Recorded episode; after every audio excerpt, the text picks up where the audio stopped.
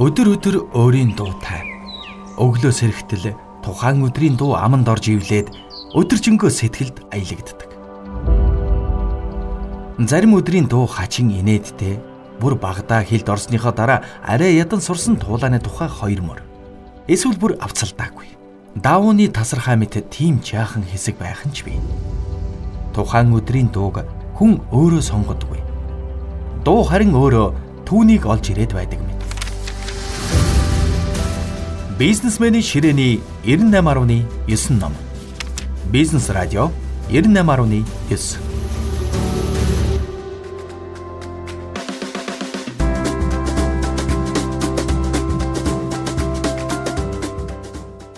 Өнөөдөр Бизнес радио 98.9-оор таны сонсох ном. Start with why. Зохиолчийн тухай. Зохиогч Саймон Синик Нью-Йоркийн зар сурталчилгааны агентлагаас гараагаа эхлүүлсэн юм.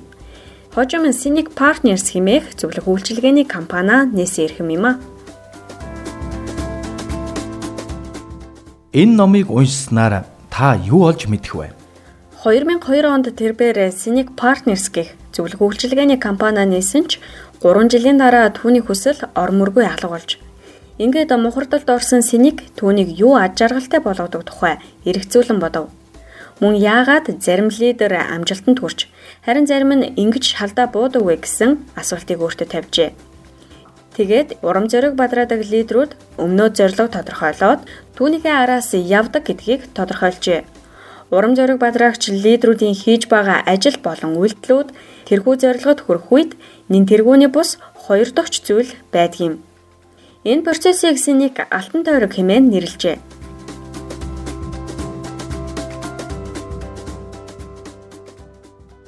Номыг сөхөж харцгаая. Бизнест хоёр төрлийн лидер байна. Нэг нь манлайлдаг бол нөгөө нь удирддаг. Хамгийн их таралддаг нь удирддаг лидер. Гэвч лидерүүд хүмүүсийг идэвхжүүлж тэдэнд урам зориг өгч явах ёстой. Харин агуу лидерүүд алтан тойрог хэмээх схемийг дагдаг. Энэ нь гурван дугуй дүрснээс тогтохаагаад голын жижиг тойрог нь яагаад, гаднах тойрог нь яаж, сүүлийн тойрог нь юу гэсэн бичгтэй байна. Ихэнх хүн болон компани юу хийж байгаагаа тодорхойлж чадна.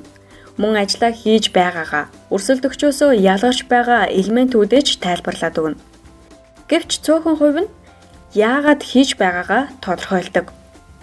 Тэд голдуу юу, яаж, яагаад гэсэн маркетингийн зарчмаар явдаг. Энэ дарааллаа яагаад, яаж, юу гэж өөрчлөх хэрэгтэй юм. Өөрөөр хэлбэл эхлээд яагаад гэдгээ томьёолж сурах юм. Алтан тойргийг жишээн дээр авч үзье. Хэрвээ Apple компани жирийн нэгэн компани байсан бол реклам нь ийм хөхтэй байх байжээ. Бид маш сайн компьютер үйлдвэрлэдэг. Манай компьютер гоё дизайнтай, хэрэглэхэд энгийн бөгөөд эвтэйхэн. Та худалдаж амар байна уу? Тэгвэл алтан тойргийн схемээр Apple-ийн сурталчилгаа ингэж сонсогдно. Бид хийж байгаа бүх зүйлсээ өнөөгийн байдлыг өөрчлөхөд зориулж байгаа гэдэгтээ итгэдэг. Бид өөрсдийгөө өөрөөр сэтгэдэг гэдэгт мөн итгэдэг. Бид бүтээгдэхүүнээ гоёмсог дизайнтай худалдан авагчдад хэрэглэхэд энгийн эвтэхнэр шийдснээр өнөөдрийн тогтоод байгаа нэг хэвийн байдлыг эвтхийг уриалж байгаа юм. Мөн бид маш сайн компьютер үйлдвэрлэдэг. Та худалдаж авмаар байна уу? Сүүлийн сурталчилгаанд ямар ч манипуляц ашигласангүй. Бизнес радио 98.9 Гэхдээ Apple хэрэглэгчид түүний алсын харааг үнэлдэг учраас энэ брендийг дагдаг. Өөрийнхөө компанийг юу илдвэрлэж, яаж хийж байгаагаар нь тодорхойлдог лидерүүд өөрсдийгөө болон шахдаг юм. Үүнийг ойлгоогүй учраас яванда бусдын л адил үн чанар гэх зүйлээр бусадтайгаа өрсөлдөж эхэлдэг. Хэрэглэгчийн итгэлийг бэхжүүлэх явцаа хоёр үе шатаас бүрдэнэ. Эхлээд ажилтнуудынхаа итгэлийг бэхжүүлээд Дараа нь хэлсэн үгээ үйлдэлээрээ батлан харуулна. Continental Airlines 1980-ад он болон 1990-ад онуудад буюу Гордон Битюник ерөнхий захирлаар ирэхээс өмнө асуудлуудад дарагдсан компани байсан юм. Тус компани онгоц хэрэг хугацаа хэрэглэгчийн сэтгэл ханамжийн зэрэгээрээ хамгийн сүүлийн байранд жигсэж боловсон хүчний тогтворгүй байдлаас их хохирч байв. Бьетюн ирснээрээ ажилтнуудтайгаа их ойрхон байж хамт ажиллан баг руу чиглэсэн соёлыг нэвтрүүлв. Континенталийн үзүүлэлтийг сайжруулж сар бүр 5 сая долларын нэмэлт зардал гаргаж буйг зогсоосон байна. Үүний тулд Гордон хэрв компани онгоц хүрэлцэн ирэх хугацаагаараа шилдэг 5 дорвол бүх ажилчдад сар бүр 65 долларын шагнал өгнө гэж амлав. Ингээд энэ нөхцөл биелэхэд Гордон Шанглийнхаа санааг дахин ойлгуулах үүднээс 65 доллараар цалингаас нь тусна төгтөнд хийж өгдөг байжээ. Бизнесменийн ширээний 98.9 ном. Хүмүүс өөрсдийнх нь үнд зүйл ихтгэл үнэмшилт тохирсон соёлтой компанид хамгийн сайн үр дүн харуулдаг. Агуул лидерүүд ч компанийн зорилго үйл ажиллагаанд итгэдэг хүмүүсийг ажилд авч түншээрээ сонгодог. 1914 онд Эрнест Шелктон гэх англиэр Антарктидын мөнх цэвдэгтэй хэсгээр дамжаад өмнөд туйлд хүрэх зорилго тавьжээ. Тэр жил эрт өвөл болон Шелктоны баг 10 сарын турш мөсөнд хашигдсан байдаг. Энэ хооронд Шелктон болон түүний багийн хідэн нөхөд бусад гişүүдтэй туслахын тулд жижиг аврах заваар 1300 км туулжээ. Азар хүний амь эрсдсэнгүй. Мөн хинч түүнийг огцруулахыг завдсангүй. Учир нь Шелктон өөртөө хэрэгтэй хүмүүсээ хөлсөлж чадсан юм.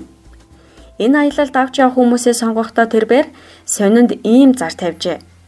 Эрсдэлтэй аялалд явах ирчүүдийг хайж байна. Цалин маш бага, Тэсгэм хүйтэн болон түнэр харах үед олон сар ажиллана. Аюул байнга дагалдана. Буцаж ирэх хэсэг нь эргэлзээтэй. Амжилт олсон тохиолдолд үүрдийн хүндлэл, алдар дагалт нь хэмээн бичсэн байв. Ийм зараар Шелктон энэ ажилд төгс тохирсон хүмүүсээ олж чадсан юм. Та болон таны компани маркетингийн зарчмаа яагаад, яаж, юу хэмээн өөрчилснөөр хэрэглэгч танай ихтгэл үнэмшилд толгой мэхэх болно.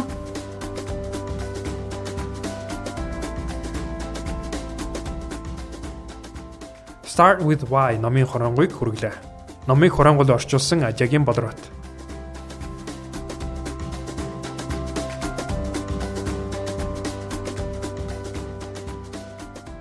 Танд амжилт хүсье.